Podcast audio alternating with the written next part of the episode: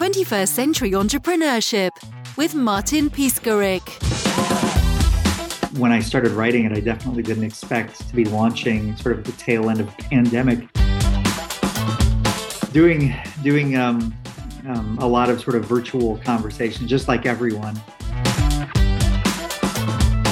Uh, when when I really expected to be kind of flying around and, and meeting people face to face. But I mean, other than that, I mean, at least at least we get to still communicate.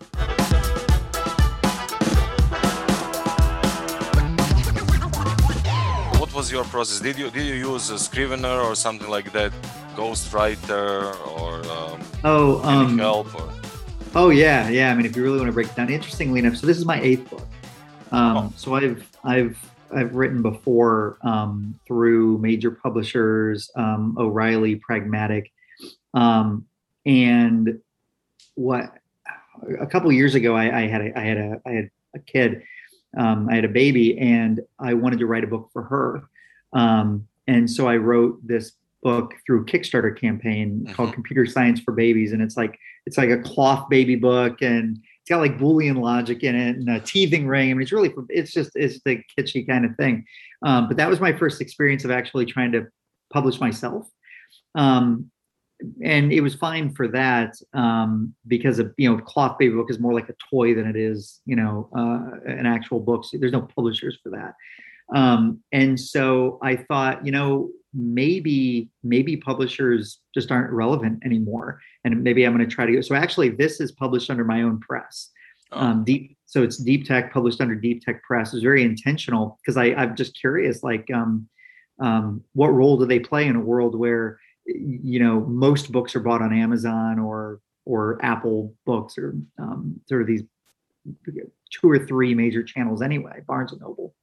Um, and so yeah uh, but but i also knew that i'm not qualified uh, to do everything myself. And so uh, i actually employed a company called um, scribe. Scribe um, yep the tucker max company. And um, um, you know it, it was it was actually a really a pretty good experience because I, you know, I, I wrote the book and, you know, I get the editors came in and they do what editors do. And, um, um, you know, we have the, the typesetters and the layout artists and the cover artists. I mean, you say don't judge a book by its cover, but most people do. they'll they'll look and if, it, if the cover looks like garbage, they're not going to buy the book. So anyway, um, yeah, it was it was it was kind of a really interesting uh, experience because rather than me work, rather than those people being supplied by the publisher, they were working for me and with me and if I said, you know what, I don't want to do it this way, then they would be like, all right, we won't do it that way. A publisher, a lot of times, they they won't listen. They'll say, uh-huh. you don't have a choice, or we'll cancel your contract. Um, so it was a whole lot of fun.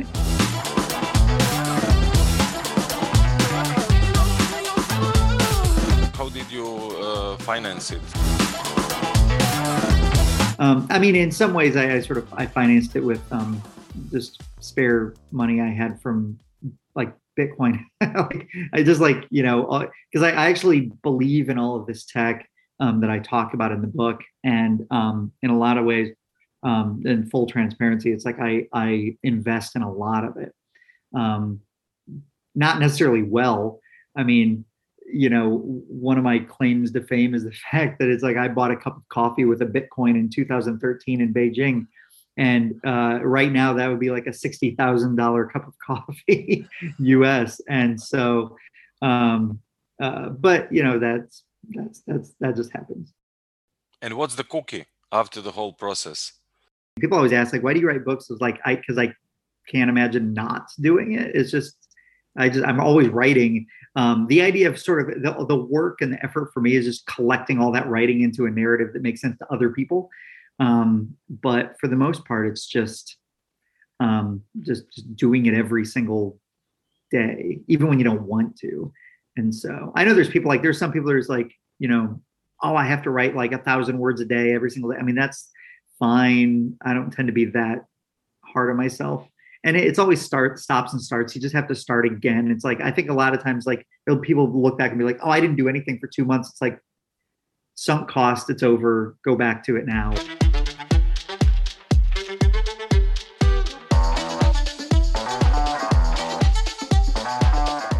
personality traits, persistence. What else? Oh yeah. Oh geez. I was tenacity. I would say tenacity is like the one superpower required for writing a book. Um, you know, uh, another another um, what is it? I, I, think it's Tom Wolfe that, that, was saying that it's like the, the, the big secret is that anyone can write a book. Um, and it's true. It's like uh, anybody can. Um, but, but, my joke is always that um, anybody can write one book, not everybody can write five.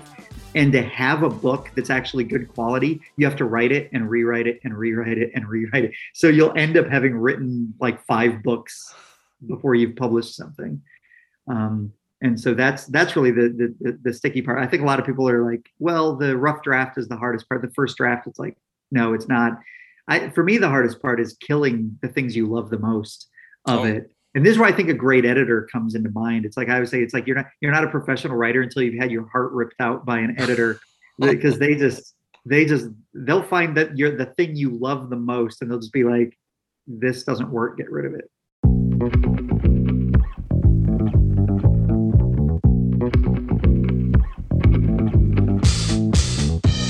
any personal transformation during writing the book?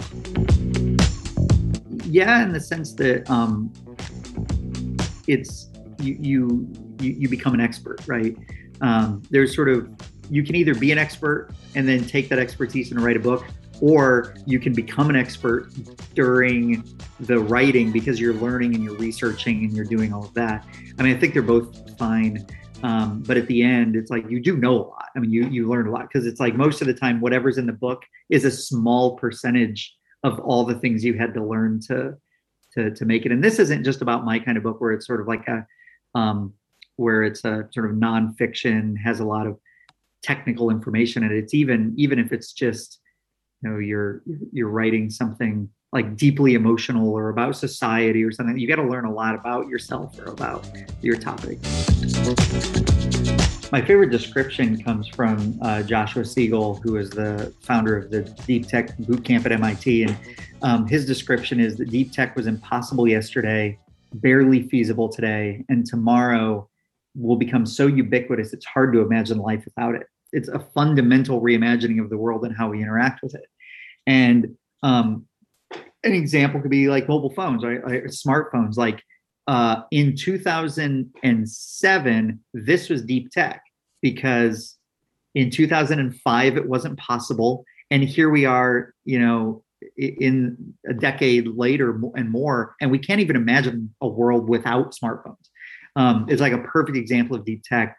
What I found interesting in the impetus for this book was the realization that um, so deep real true deep tech like is rare. Like it doesn't come all the time. I mean economists they'll call it a general purpose technology. So like electricity or the steam engine or something major like that.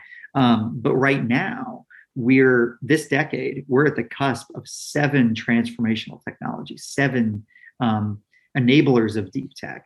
And i say enablers because it's not about the tech itself. It's not about ai it's about deep tech is what ai can do um, it's not about Internet of Things. Deep tech is about what IoT can do. And you take those two and you put them together, and suddenly you've got something that Satya Nadella from um, Microsoft calls the intelligent edge. So it's like that's where it gets really, really interesting, sort of the combinatorial uh, uh, creativity that comes out of all of these different things. Usually there'll be one thing, right? Smartphones. Think about how many dis- industries that's disrupted. Now think about seven smartphones all coming out in the same decade. It's like it's hard for us to even imagine what 2030 is going to be like because you, you have AI, you've got Internet of Things, you've got um, extended reality like AR and VR. You've got blockchain like cryptocurrencies and NFTs. Um, you've got uh, 3D printing, so additive manufacturing. Um, you've got quantum computing. They're sort of at the tail end.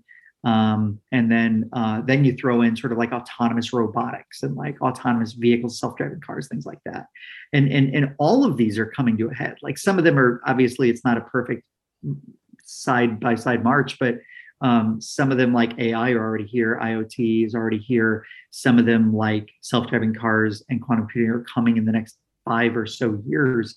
And just imagine the, the end of the decade. like I mean, AI is like this kind of crazy thing. Like right now, what's limiting AI is really computing power for the most part.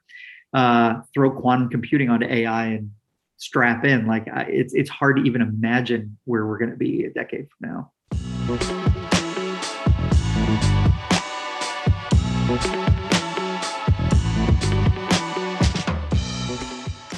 Would be re- regarding those seven technologies, or you can choose any any specific one? What what would be your sweetest dream versus your nightmare scenario? Uh, yeah, for, for me, my favorite out of all of these are autonomous vehicles. I, I feel like I feel like more than um, many others, like additive manufacturing or something, or um, it, it, that, that it it's going to have the most immediate and obvious change when it happens. I mean, there's there's obvious plus sides. I mean, one 1.3 million people um, die in automobile related accidents every single year. Um, so, I mean, that's more than all um, drugs, wars, and uh, domestic violence all combined. Wow. And every single year, it's just that it, we just take for take, take take for granted that that's the cost of transportation. So you've got these autonomous vehicles, these cars that, that, you know eventually will be driving better than humans because because they can relentlessly improve and get better and better and better, and they never stop paying attention. They don't get tired or they don't get drunk or anything like this.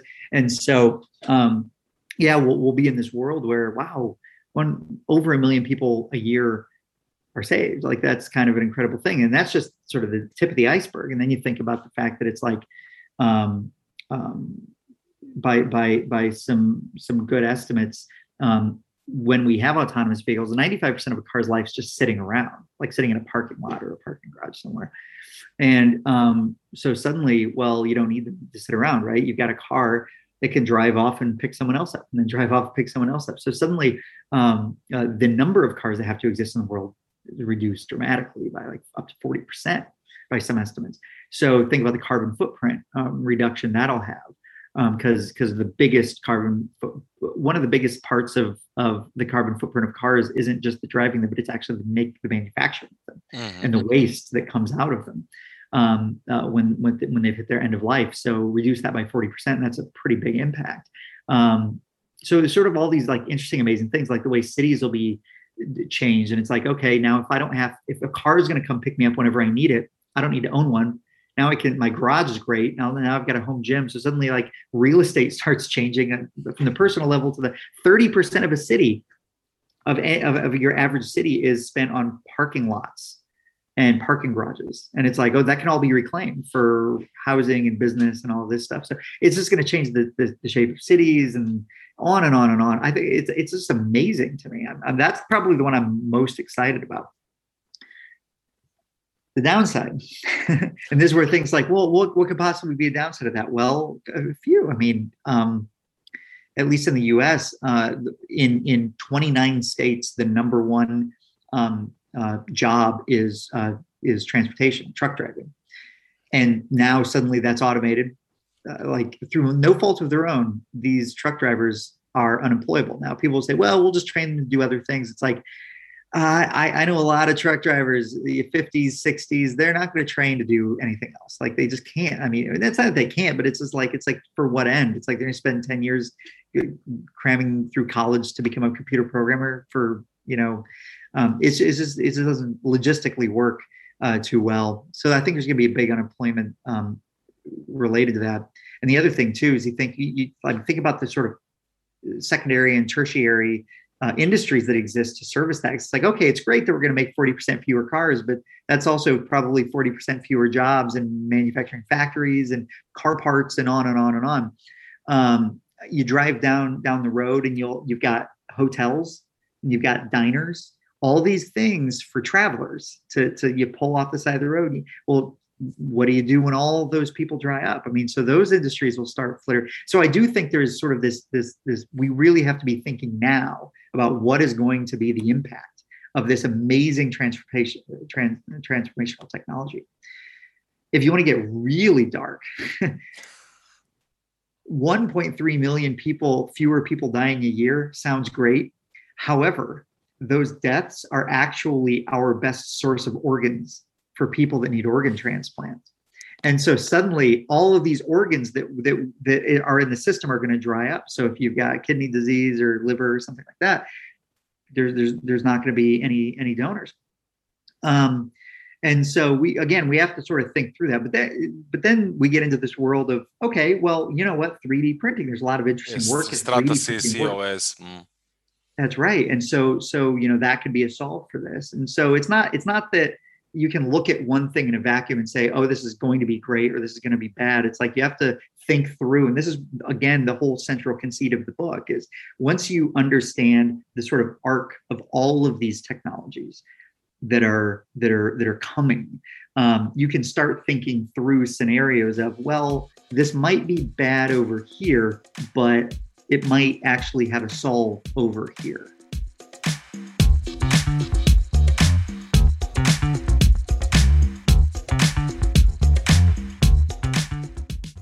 positive thing positive thing for you or sometimes it's it's a, a stressful thing to take into consideration all those scenarios and think mm-hmm. about seven different technologies and, and their interaction and about additive manufacturing and IoT and AI, etc.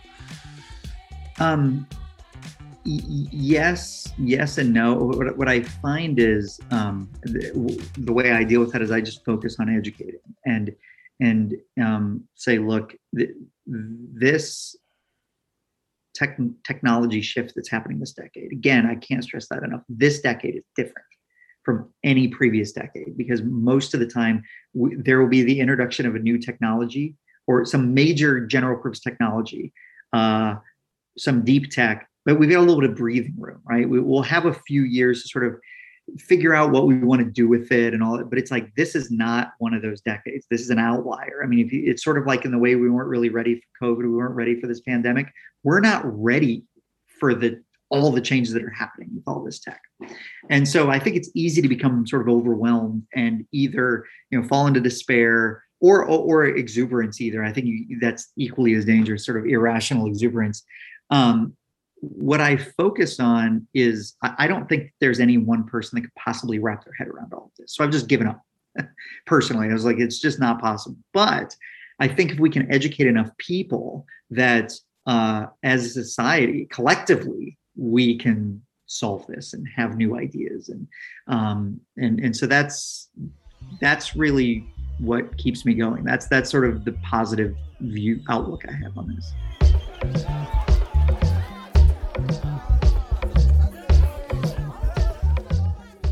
Personally, do you think all those technologies will help you personally in your life? Yeah, yeah, yeah. I mean, just personally, geez. Uh, I mean, I just look around my my house. Like I've got a 3D printer, and I, I've like I've 3D printed widgets in my house. Like I've got an Apple TV that I couldn't get to stick to the wall, so I printed like a case for it and like drilled the case in and clicked it in. I mean, it just becomes part of your life, and suddenly you know, my, my kids will be like, oh, I want a little toy, and I'll just find a 3D model and I'll print it up and I'll hand it to them. Um, and and and so those kind of things they just start becoming natural. They just start becoming normal.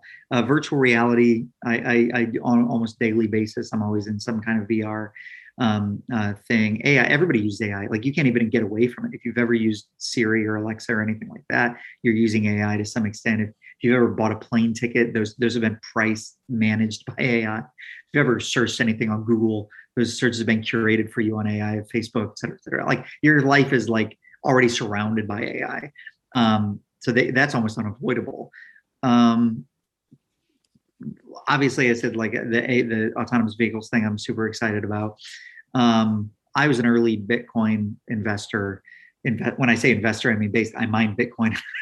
I I just forgot about it and I didn't sell it.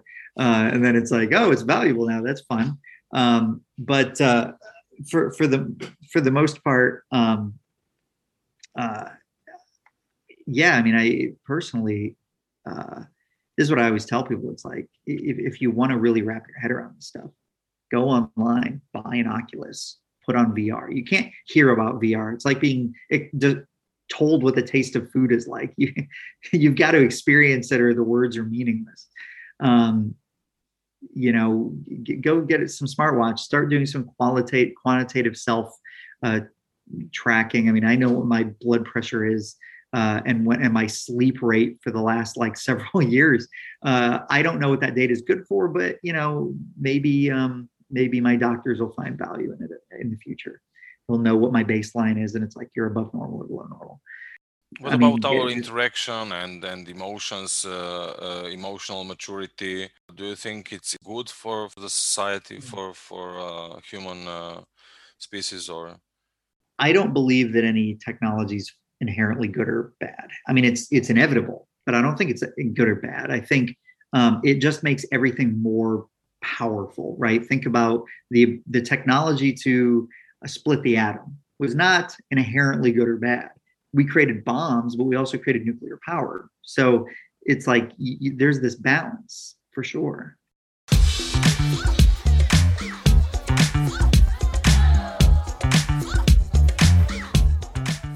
It's fun to talk about the individual technologies, but um, that's that's not really the point. The point is technology is just a tool, and so um, the, I think the bright thing to think about this is is understand those tools at sort of a you don't have to it doesn't have to be a deep level. You don't have to understand how a hammer is made to use a hammer. Um, you just have to know what it's for and what it's good for. Um, you put those tools together and and this is why i believe that everyone should understand these because um, everyone is capable of being creative if you focus on what your specialty is what your outcomes need to be. Um, you know, I, I remember hearing that um, the the world doesn't want a better mousetrap. You you heard this like, oh, the world wants a better mousetrap, and they'll beat a path to your door. That's not true. The world doesn't care about mousetraps. What the world wants is an environment free of pests. That's what they want. So focus on that. Focus on that outcome, and that and and once you know what your tools and capabilities are, it, it frees you from this constraint of thinking, how do I improve on a mousetrap? And instead think bigger and say, how do I create an environment that doesn't have pests in it? Because maybe the solution is not a mousetrap at all. Maybe the solution is a device that has a high pitched squeal that just keeps rats away, you, know? Uh, and that's sufficient. That's fine. That you still get the outcome that you wanted. And so that's that's my only like um, my only request is is is just don't just understand the tech and then don't dwell on it. Then just dwell on the as we I like to say at my, my work, is fall in love with the, the, the problem, not the solution.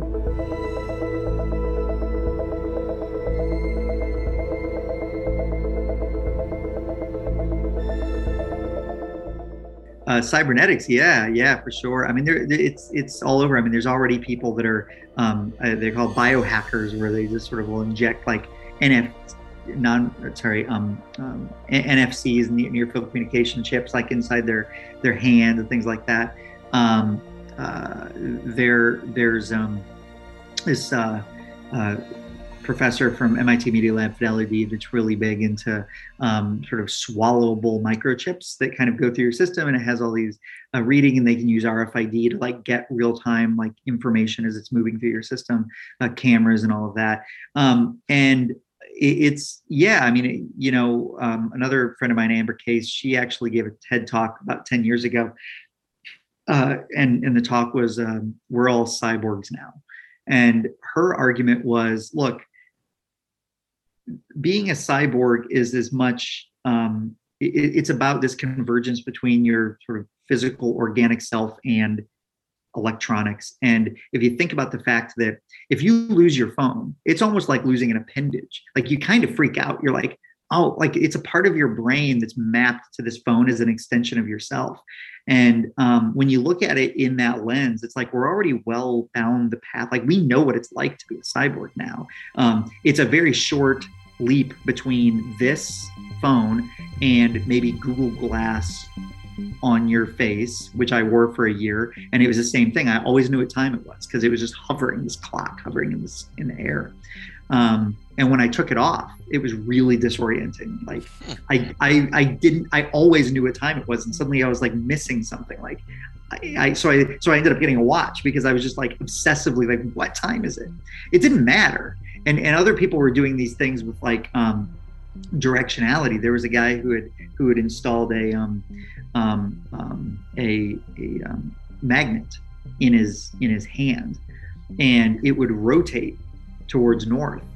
Oh, And he always knew what direction it was. You just sort of get a sense of what direction north was, and and he start so he started being able to like he had like this perfect ability to navigate anywhere. Um, yeah, and so I mean that's that's really the definitely the next level is um, inserting things. I mean, you, look at Elon Musk and his Neuralink company, and you know they're trying to figure out how to do brain-machine interfaces by um, uh, i- i- inserting directly into your into your brain. Um, that's really the next level is the ability to sort of directly um, not only consume information but also transmit information with your thoughts directly.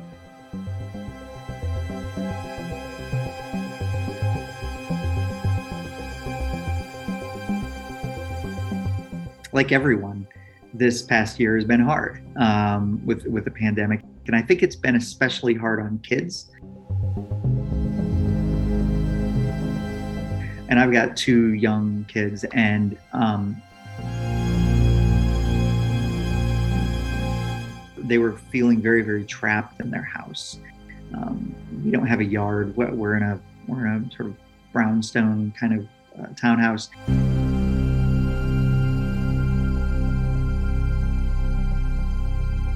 A lot of this technology is really, really helpful for them. So I talked about, for example, 3D printing toys. Um, they got to experiment in a lot of ways. So they found a lot of um, value um, in being able to sort of touch physical things rather than just looking at screens all day long. They became, they're really big fans of virtual reality.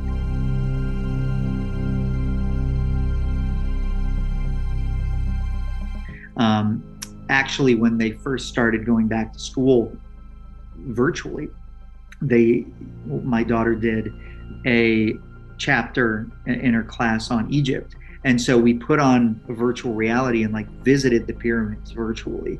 And uh, you could walk around and you know there were camels and everything.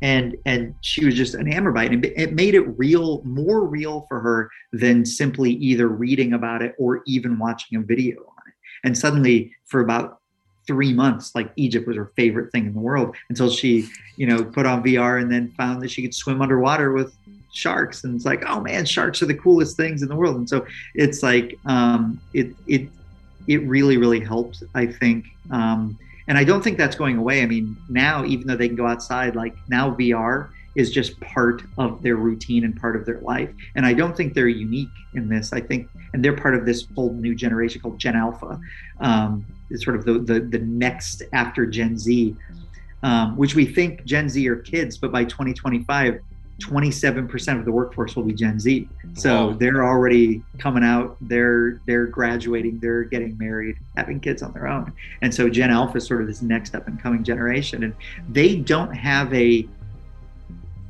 divide between their physical life and their digital life anymore to them it's all one and the same Really? Wow.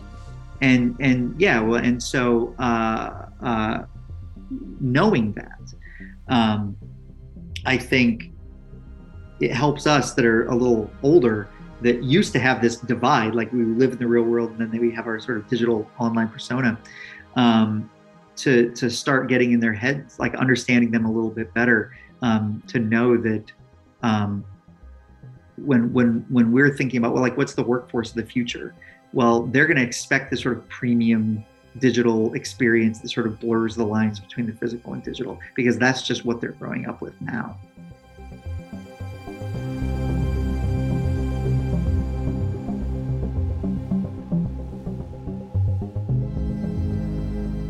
the one takeaway um, is that digital literacy isn't something you can rely on others for. If you're involved in leadership, setting goals, crafting strategies, anything, you have to be as familiar with the landscape of deep tech as you already are, probably about other aspects of your business like marketing or finance. So, in this decade, it's a new basic requirement. We're all tech leaders now. And this book is just helping people take one step towards that reality. 21st Century Entrepreneurship with Martin Piskarik.